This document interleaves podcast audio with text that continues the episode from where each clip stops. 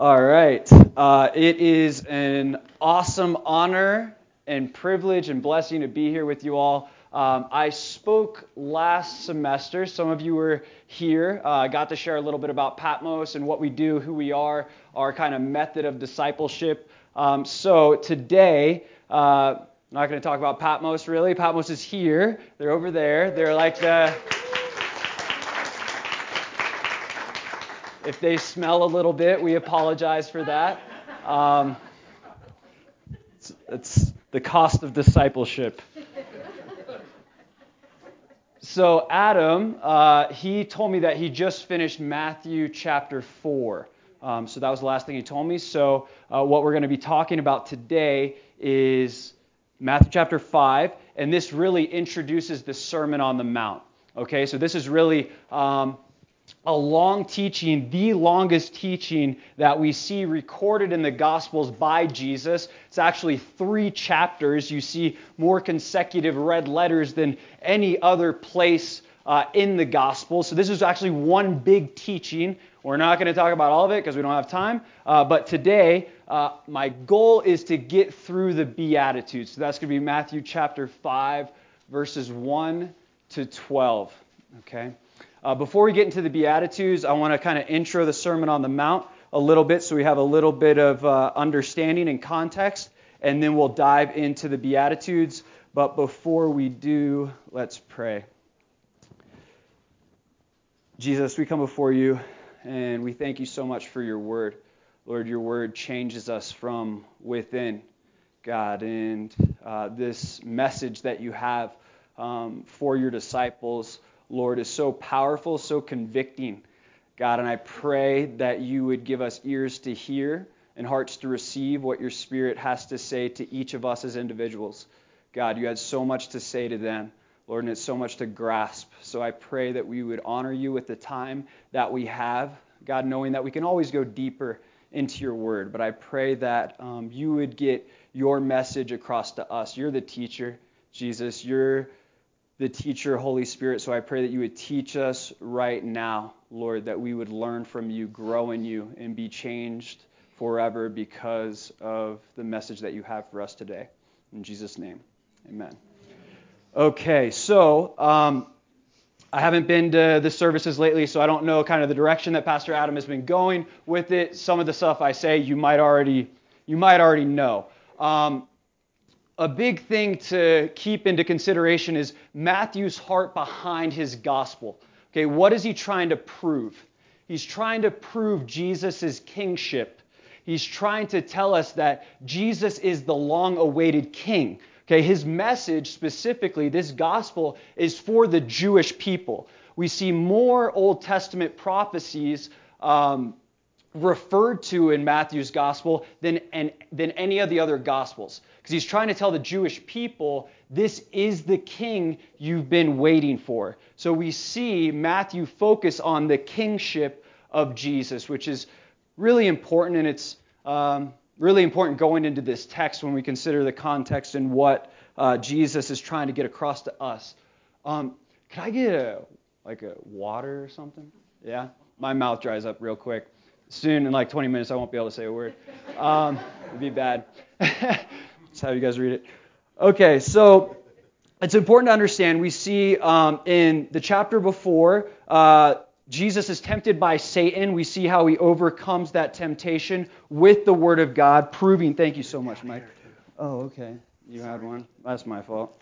Um, proving that he is indeed the Son of God. He is the rightful heir to the throne of God. He's going to then start his ministry in Galilee. He gets rejected in Nazareth. He calls the disciples. He's starting to do ministry. And as he's starting to do ministry and gain these disciples, he has a specific message that he wants to get across to the disciples. So basically, what we're going to see here in the Sermon on the Mount uh, it's often referred to as um, the Christian Constitution or the Declaration of the Kingdom. What Jesus is going to do here is, is, he's going to get to the heart of the law. So often throughout uh, these three chapters, you'll hear Jesus say things like, You heard that it was said this, but I tell you this.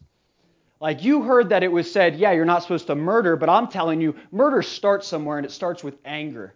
You heard that it was said you're not to commit adultery, but I'm going to tell you something. It starts in the heart and it starts with lust. So we're going to see that Jesus is going to get to the heart of the law in this text. When we read the Sermon on the Mount, it's pretty convicting. I read it and I'm like, this is impossible.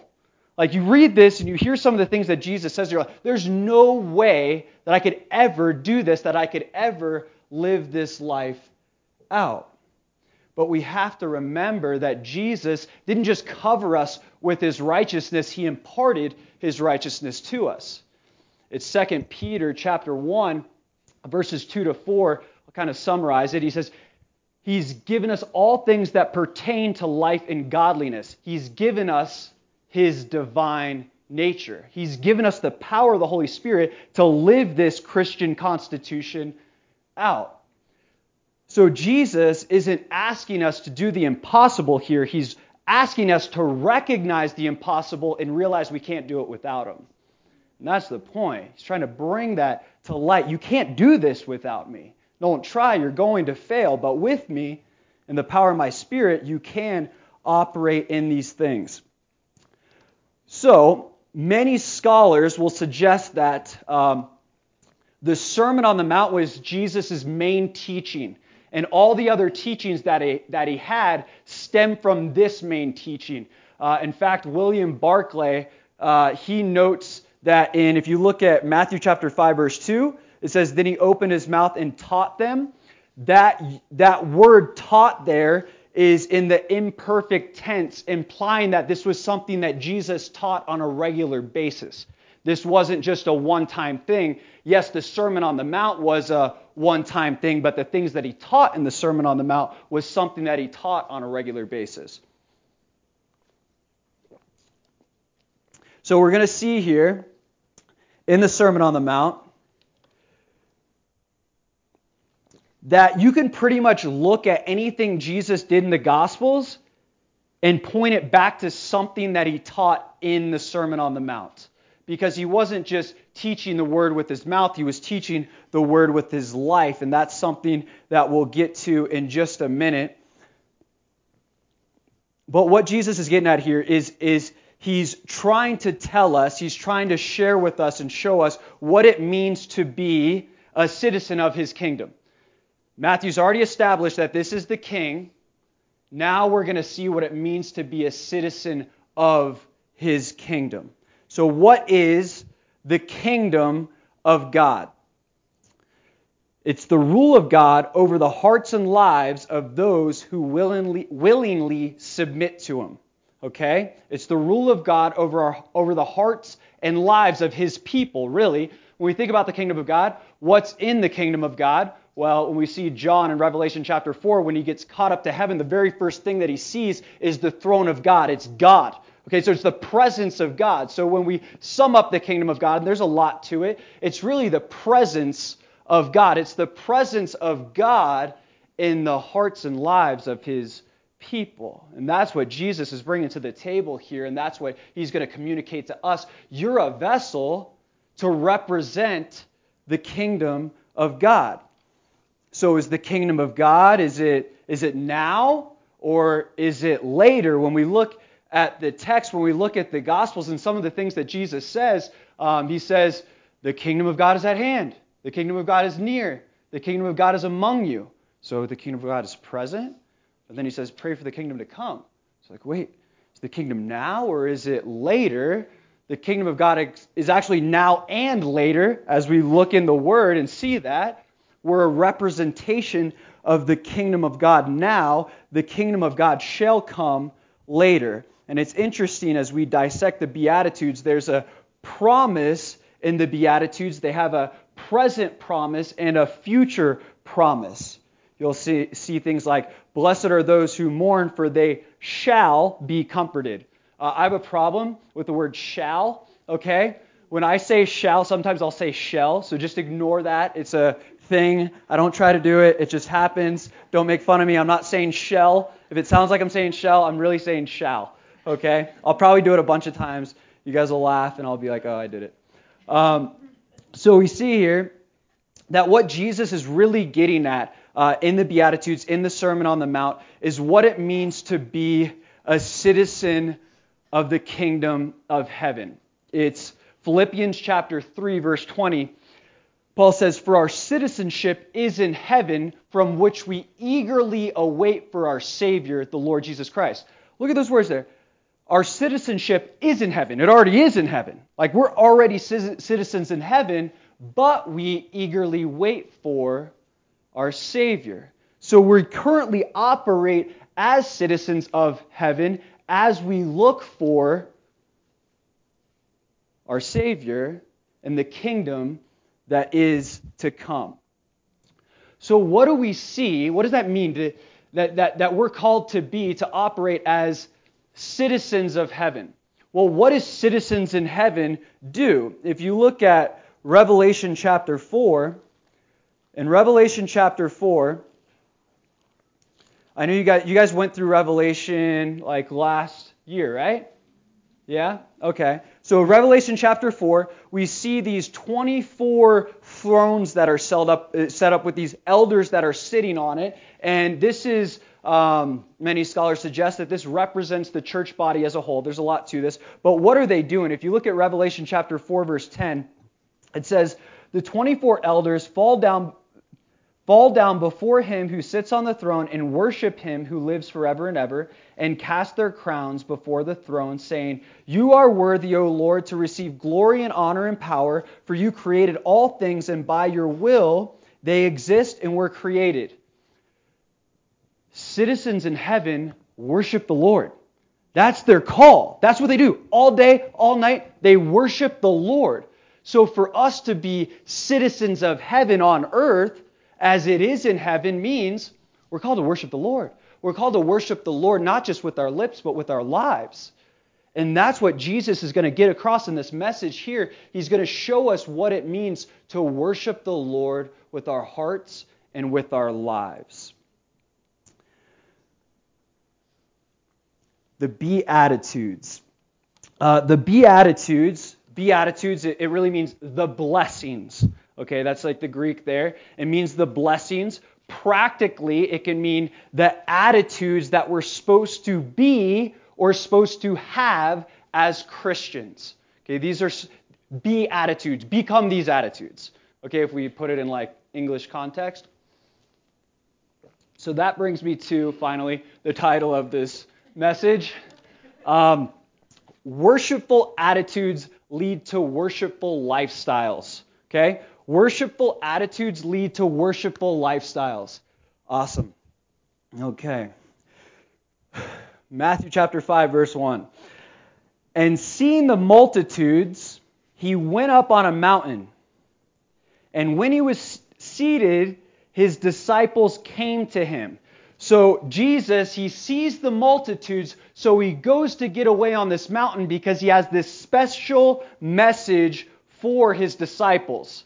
Okay, we're going to see later by the end of the Sermon on the Mount that these people follow Jesus up there too. So let's look at that real quick. If you look at Matthew chapter 7, verse 28, it says, And so it was when Jesus had ended these sayings that the people were astonished at his teaching, for he taught them as one having authority and not as the scribe. So there's more people that end up coming on this mountain to hear this message than just the disciples. But we know this message was specifically for the disciples, and that's why he called them up on the mountain.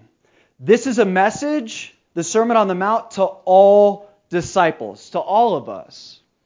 Jesus said, Go therefore and make disciples not converts, right? That's the Great Commission. He called us all to be disciples. So, this is a call to the whole church body. This is a call to everyone that has a heart to seek and follow the Lord.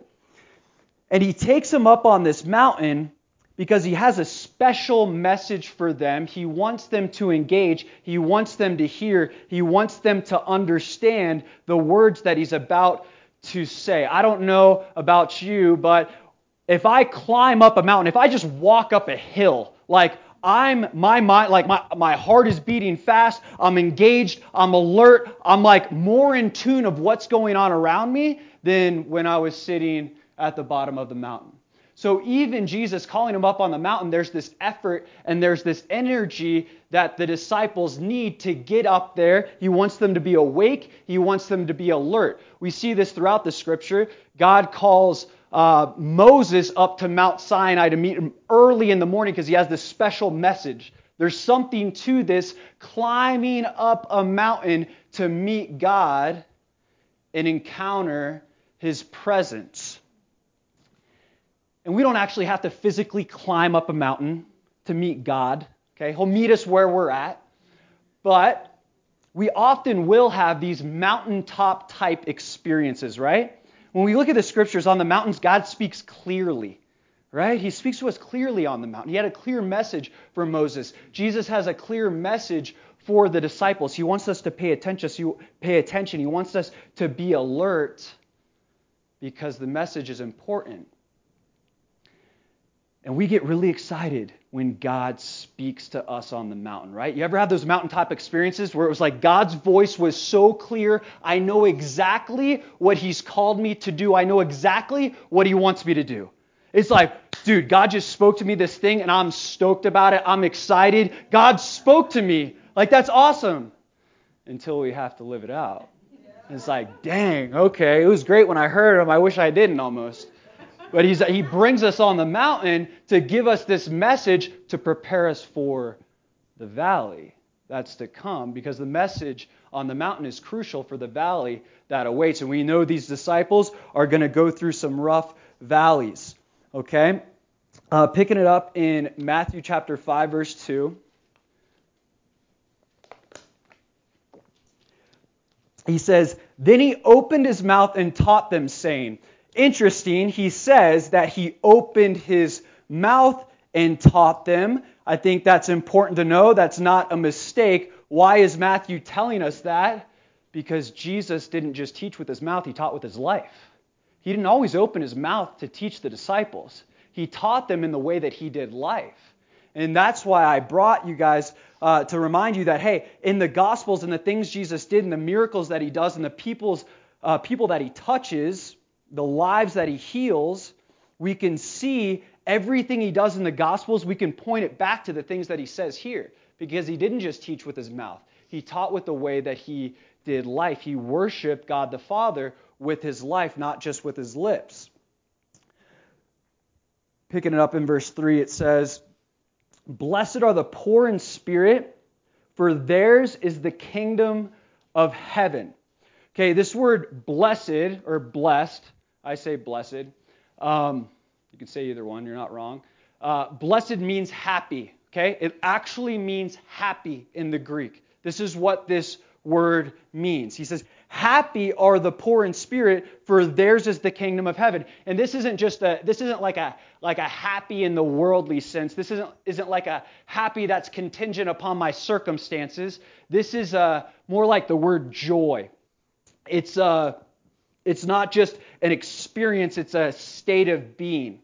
Okay? If we want to experience joy or happiness, then we have to establish a worshipful lifestyle. What does that mean? I'm a okay, I'm a heavenly citizen. Um, my mind is focused on heavenly things. Uh, I'm focused on the Lord. I'm focused on my future destiny and not my present circumstances.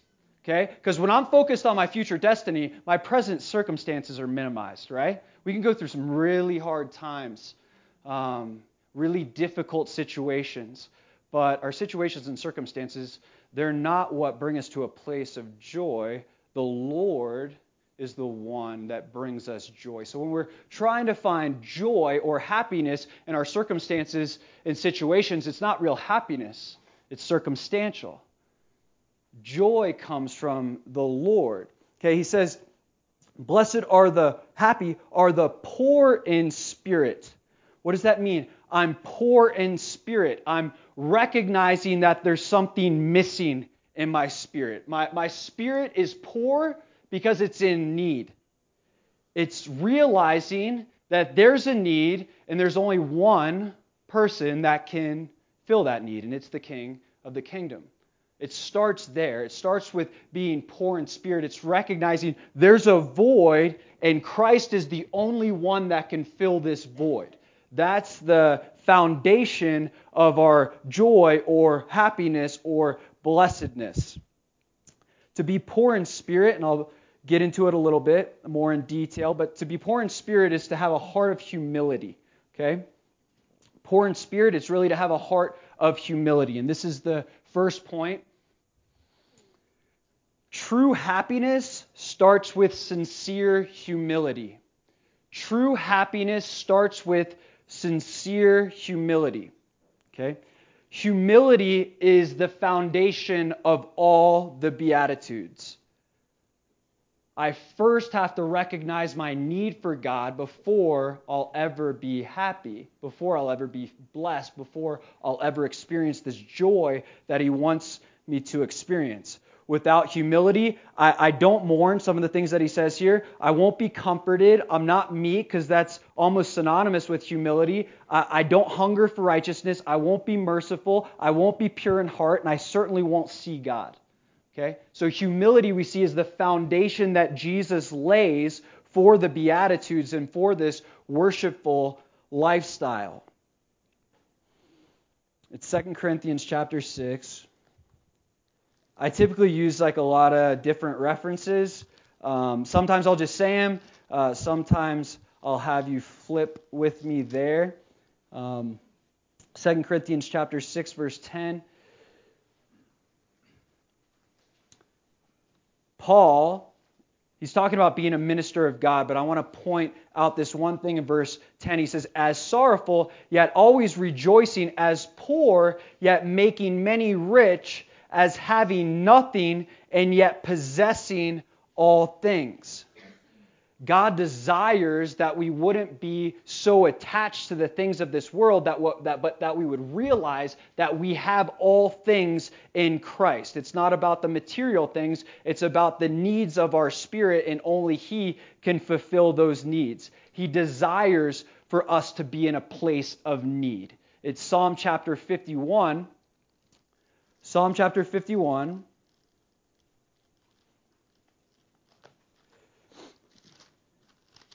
Verse 7, sorry, verse 16, it says, For you do not desire sacrifice, or else I would give it. You do not delight in burnt offering. The sacrifices of God are a broken spirit, a broken and contrite heart. These, O God, you will not despise. It's interesting. God desires us to be broken. He desires us to be in that place of uh, of need, that place of humility. Why? Well, when we're in that place of humility, when we're in that place of brokenness, we'll look to the only one that can fix us. We'll look to the only one that can fill that need. So he wants us in a place of brokenness, but the problem is we don't always like to be in that place of brokenness we tend to want to be strong. We tend to want to be like okay, if you will. But God says, be poor in spirit, be broken, because that's a vessel I can work with. That's a vessel that I'm willing to fix. That's a vessel that I'm willing to build.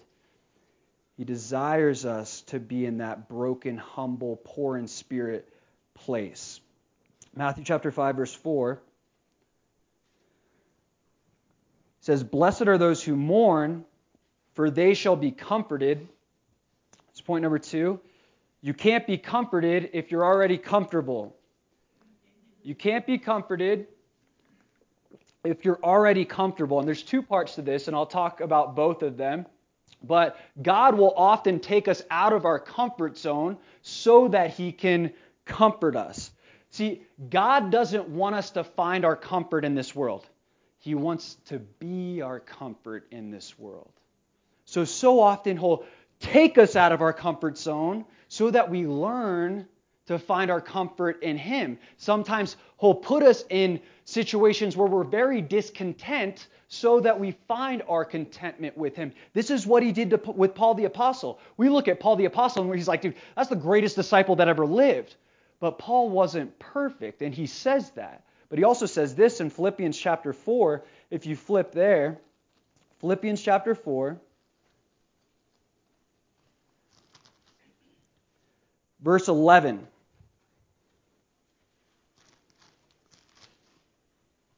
He says, Not that I speak in regard to need, for I have learned in whatever state I am to be content. He says, I've learned to be content.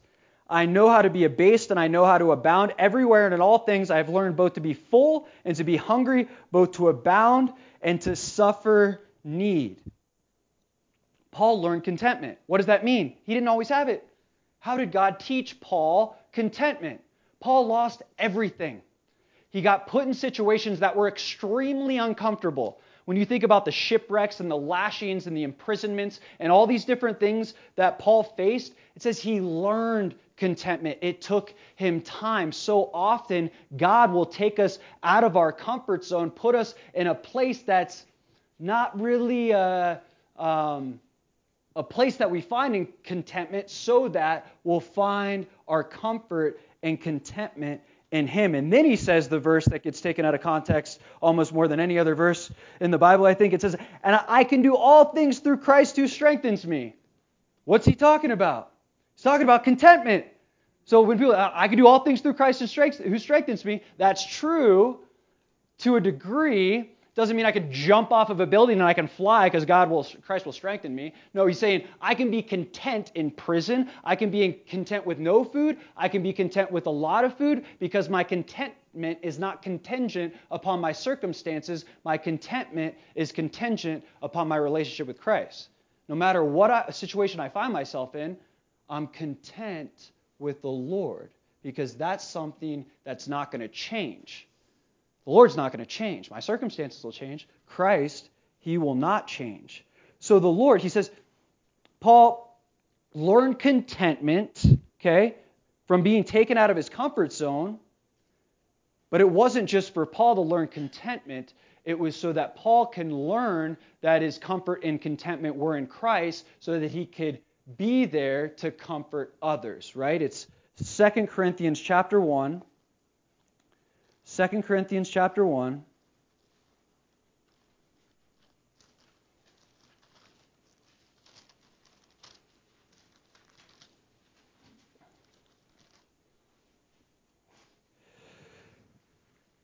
Verse 3 it says, Blessed be the God and Father of our Lord Jesus Christ, the Father of mercies and God of all comfort, who comforts us in all our tribulation that we may be able to comfort those who are, who are in any trouble with the comfort with which we ourselves are comforted by God. Sometimes God will allow us to go through things, trials, tribulations, so that in the future we can comfort others who go through the same thing. So often we can walk through a hard time and be like, God, why would you do this to me?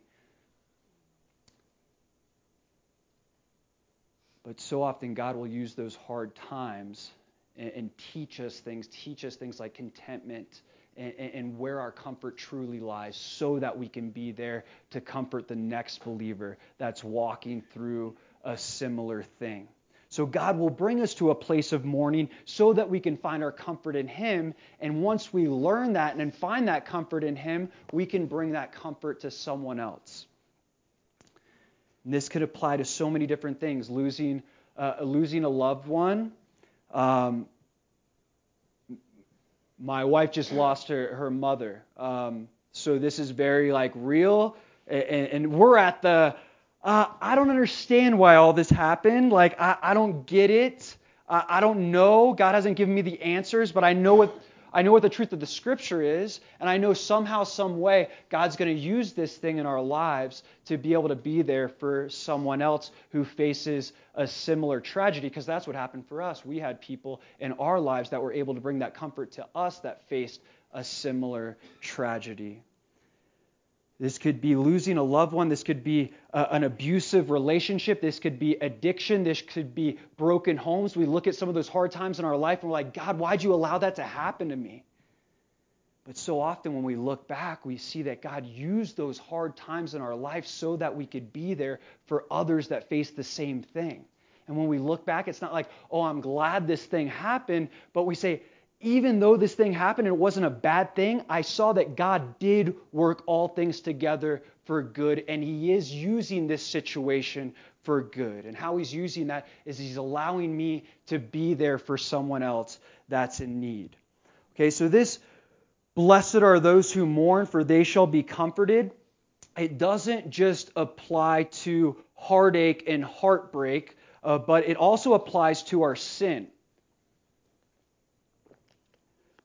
In fact, the word mourn here uh, is the most powerful word for mourn or sadness in the Greek. It's the same word that they use for mourning over a lost one that you loved, like mourning over a family member, mourning over death itself. That's the same word that Jesus uses here. This is the type of mourning.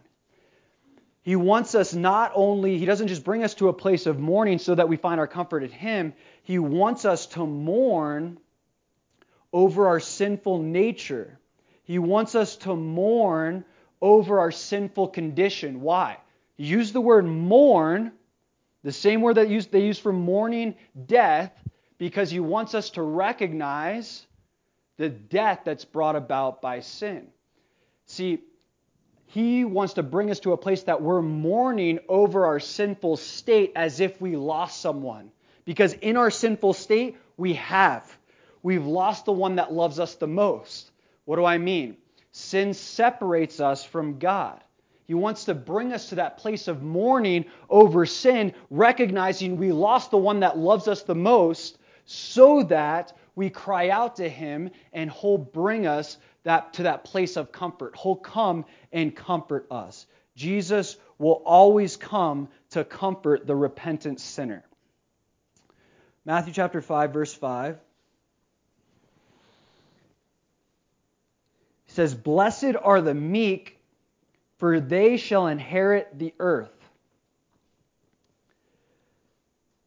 Meekness, um, word meekness, it, it means power under control or strength under control. This is the third point.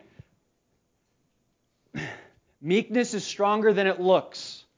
Meekness is stronger than it looks. It's, it's power under control. So, a couple terms ago, um, in Patmos, we were in El Salvador for uh, two terms. We had this student named Jacob. Okay, he looked like a D lineman or an offensive lineman. He's about 6'4, 275 pounds, old country boy from Georgia. You could barely understand anything he said. He was saying like, this is an example. You'd say, "Who ain't went? Who ain't went?" What's that mean? Okay, well in English that means they haven't gone. Who hasn't gone yet? Okay, this is just some of the phrases that Jacob would have hilarious, just this big dude, like you'd be crying, laughing, just spending any amount of time with him at all. He had this passion uh, for children. Okay, he was called to children's ministry. He still is. He's doing children's ministry now. But I remember one time, the first time I saw him with kids, uh, we were doing an outreach there in El Salvador. These kids don't understand a lick of anything he's saying. He doesn't understand them. But I see him engage with these kids, and at first I'm like a little, a little afraid. He starts wrestling with them on the ground. And I'm like, dude, if Jacob, 275 pounds, rolls over one of these kids, they're dead. They're gone. Like, there's no coming back from that unless Jesus tries to, it's not happening. And the Lord spoke to me meekness. There's your illustration for meekness. It was power under control. He knew what he was doing, he was strong.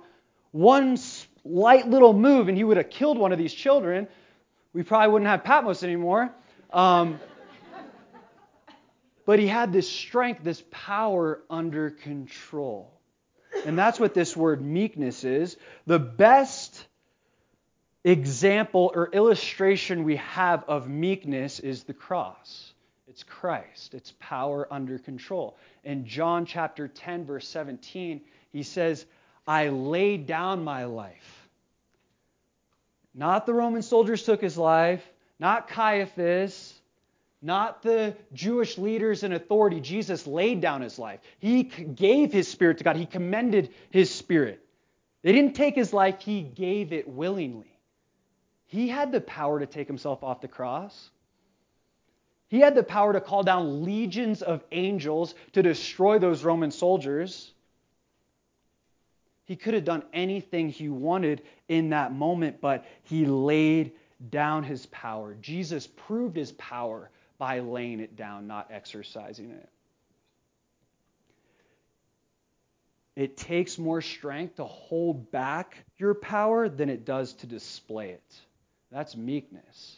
It's stronger than it looks.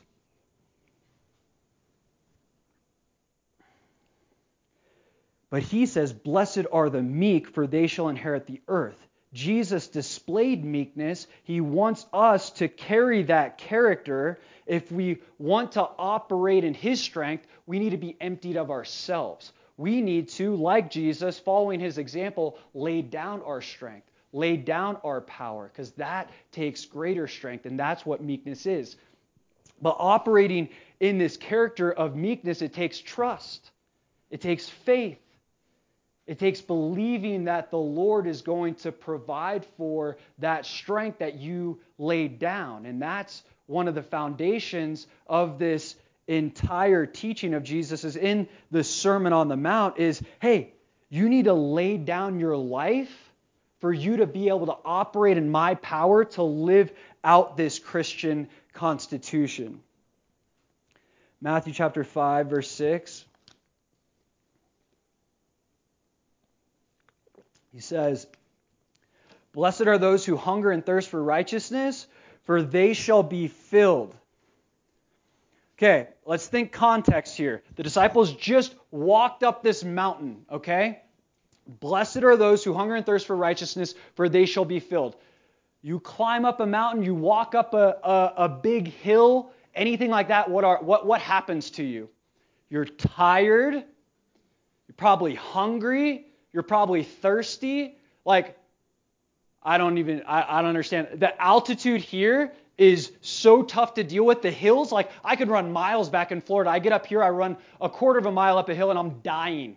I literally feel like I'm dying. Running these hills around here, it's crazy. It takes so much more out of you. Jesus brings them up this mountain. He brings this, them up this hill, and then he says, Blessed are you who hunger and thirst for righteousness, for they shall be filled. You think they're a little hungry? You think they're a little thirsty? What he's saying is, think about how hungry and how thirsty you are right now. Take that and let's make it spiritual. Hunger and thirst for righteousness like you hunger and thirst for food and water in this very moment. This is point number four. Hungering for righteousness leads to fulfillment. Hungering for the Word of God and for the will of God. Who's passionate about food? Raise your hand.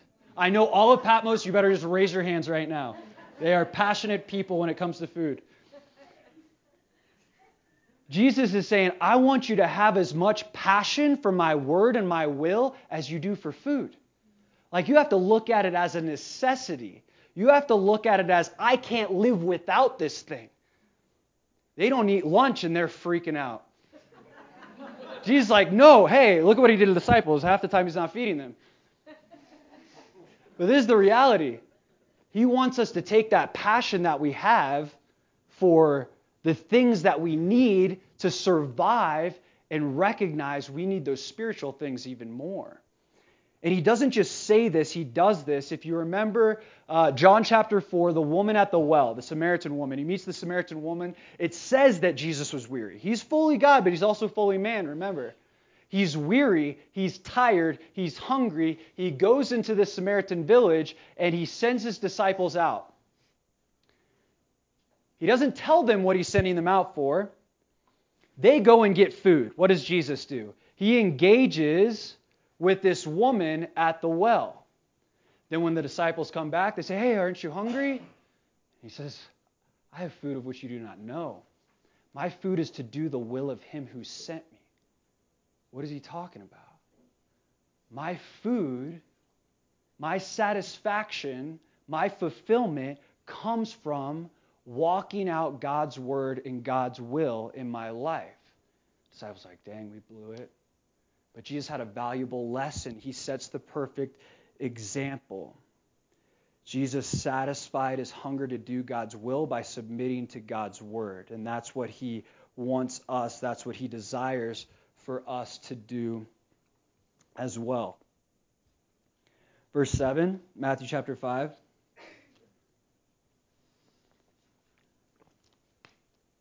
says, Blessed are the merciful, for they shall obtain mercy.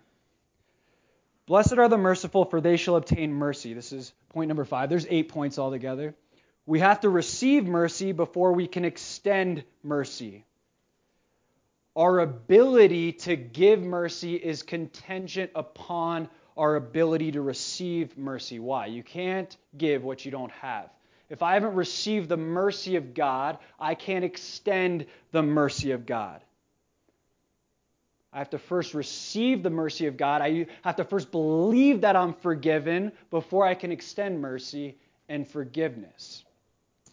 Our action to give mercy gives others the ability to see Jesus. When we give mercy, people see Jesus. It's an opportunity. Blessed are the merciful, for they shall obtain mercy. Why? Because you're a citizen of the kingdom. I'm all about mercy. You extend mercy, and people are going to see me in you. You extend forgiveness. Forgiveness is a powerful thing, right? You extend forgiveness. You're like, what? You're going to forgive me for that? Like, you, you shouldn't forgive me. I know, but I shouldn't be forgiven either. And when we operate in that forgiveness, we operate in that mercy, people get to see Jesus. Matthew chapter 5, verse 8 says, Blessed are the pure in heart, for they shall see God. That's point number six. Purity brings clarity. Purity brings clarity. What does this mean? The pure in heart, they have a sincere devotion to God. It's not about ulterior motives. It's not about what they can gain by serving and seeking God. They just want to know God. They just want to see God. And that's their goal, that's their purpose, is to see God as He is. But before I can see God as He is, I have to first see myself as I am. Why? Because there's a lot of impurities. Blessed are the pure in heart. We're becoming pure in heart. God, positionally, He says, pure, righteous, holy. But practically, He's making us pure. He's making us righteous. He's making us holy. So, what do I mean? It's Isaiah chapter 59, verse 2.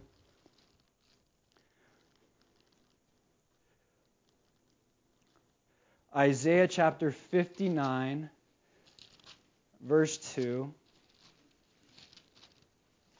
says, But your iniquities have separated you from your God and your sins have hidden his face from you.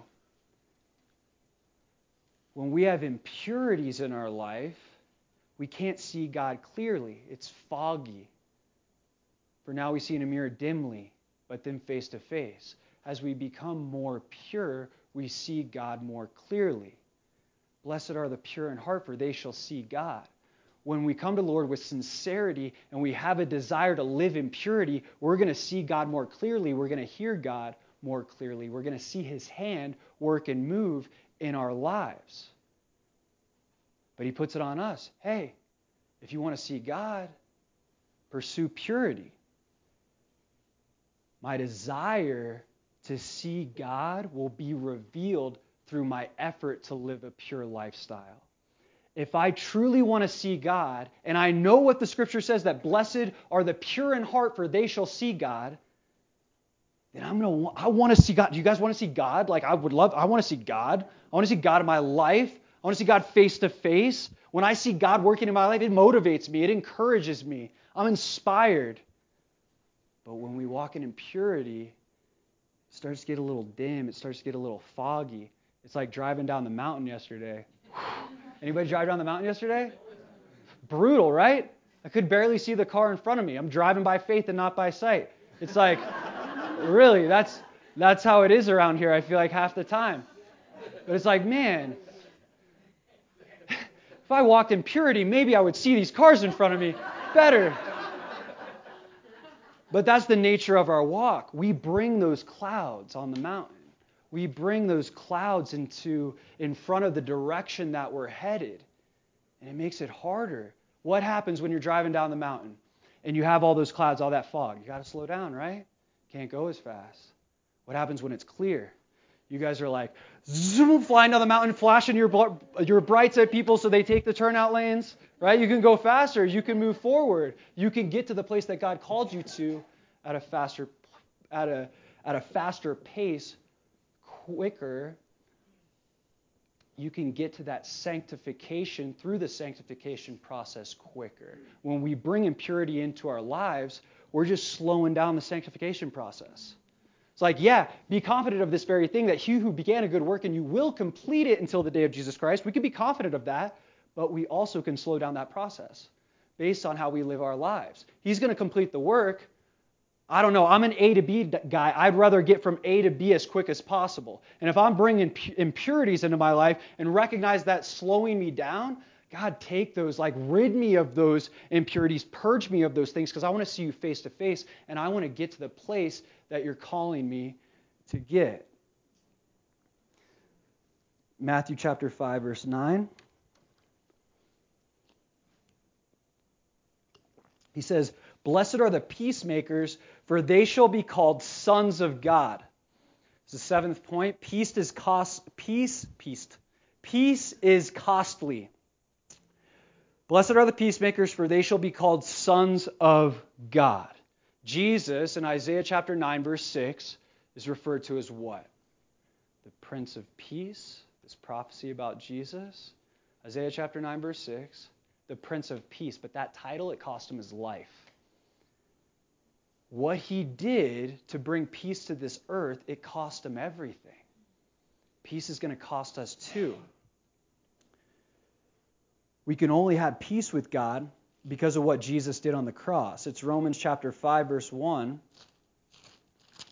I'll just read it for you. Therefore, having been justified by faith, we have peace with God through our Lord Jesus Christ. We only have peace with God because of what Jesus did on the cross. And because peace cost him, the rightful assumption is that peace is, peace is going to cost us too. In fact, Paul says it in Romans chapter 12, verse 18. He says, As much as depends on you, live at peace with all men. It's not as much as depends on them, live at peace with me. It's your responsibility to pursue peace with all men. And when we pursue peace with all men, blessed are the peacemakers, for they shall be called sons of God. Pursuing peace, it's not always, that means all men. All men means all men. When you see that word all, you probably heard this before, all in the Greek, it means all. So all men, it's all men, it's everyone, it's every single person, even the people that you hate, even the people you don't get along with. Pursue peace with all men. Pursuing peace with all men, it might cost you. You might have to sacrifice your peace for their peace. It's going to be hard. But he says, Blessed are the peacemakers, for they shall be called sons of God when we're walking in peace, when we're pursuing peace, we're, rec- we're reflecting our Father in heaven. This is where we'll close this last beatitude. I was going to leave this one for Pastor Adam. Um, verse 10 Blessed are those who are persecuted for righteousness' sake, for theirs is the kingdom of heaven.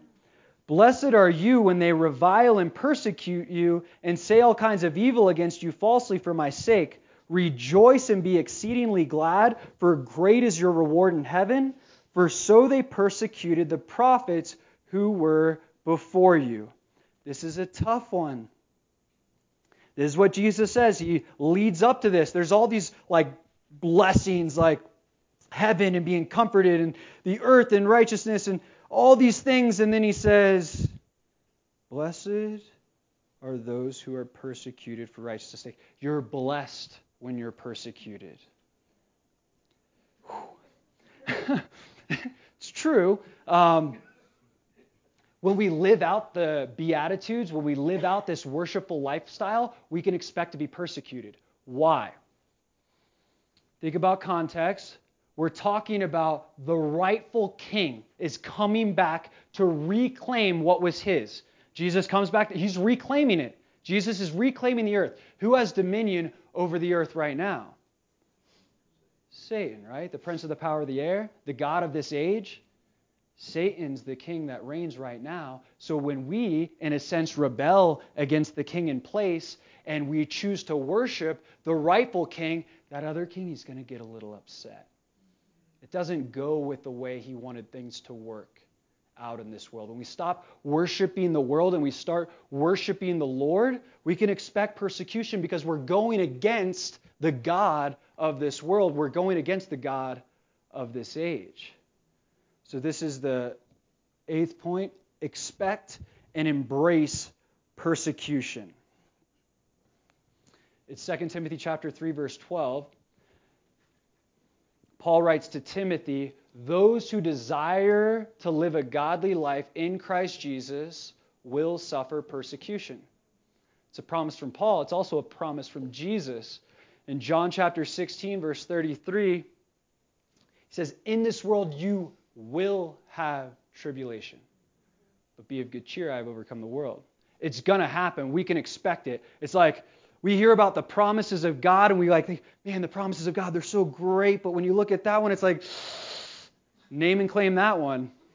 In the name of Jesus, tribulation? No, I don't think so, right? But it's a promise. We should expect it because Jesus said that it's going to happen. In fact, persecution is evidence that we're living for Jesus. If he says that it's going to happen and it's never happened, I'm not saying that it needs to happen all the time or, or you're not following Jesus, but if this is the truth of Scripture and we're facing it, it should actually build confidence in us. It should be like God fulfills his word, even the ones we don't like. There's a lot of things that God says that I don't really like. But the truth of the matter is, when he's fulfilling his word, I can have confidence that he means what he says and he's going to fulfill every jot, every tittle that comes out of his mouth and that was written. He's a man of his word. He says, Rejoice and be exceedingly glad. Not only can we expect it, we ought to embrace it. And he says, Rejoice and be exceedingly glad. Why? It's 1 Peter chapter 4, verse 13.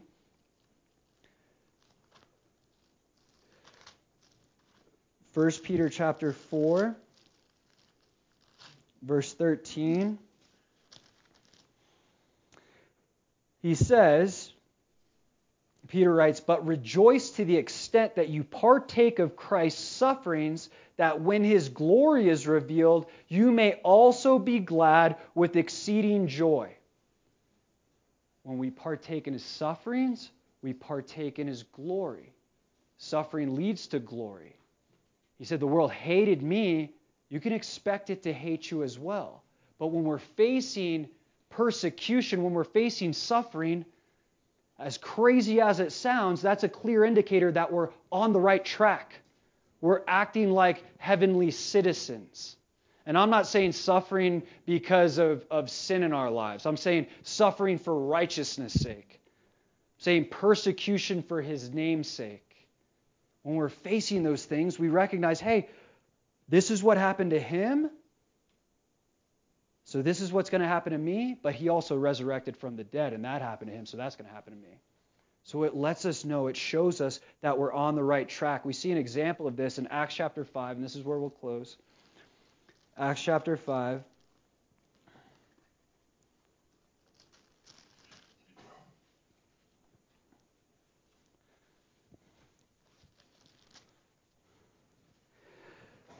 verse 40, it says,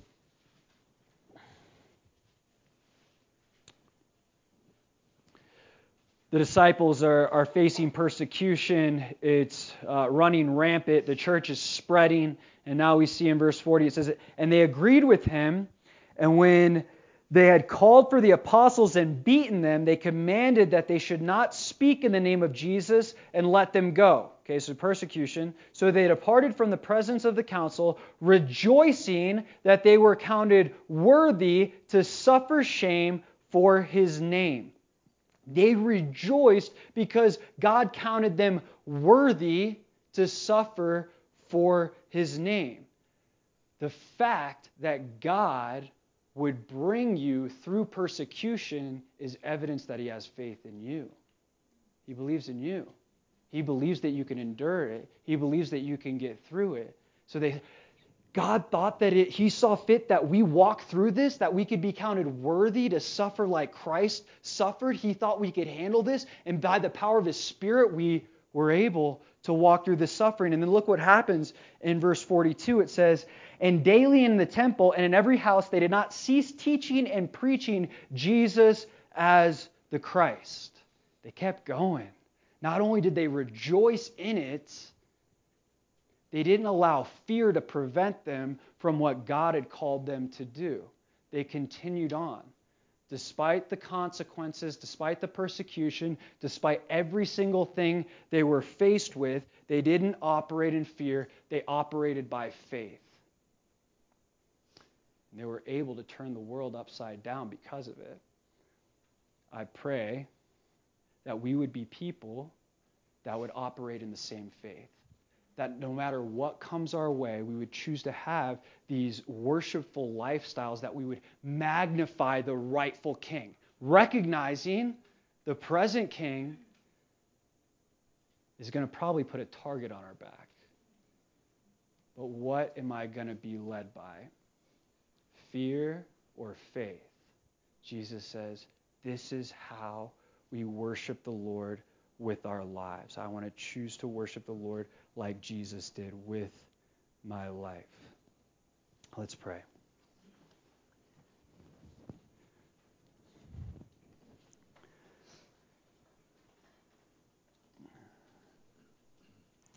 Lord, we thank you for your word. We thank you for these Beatitudes, God. We know um,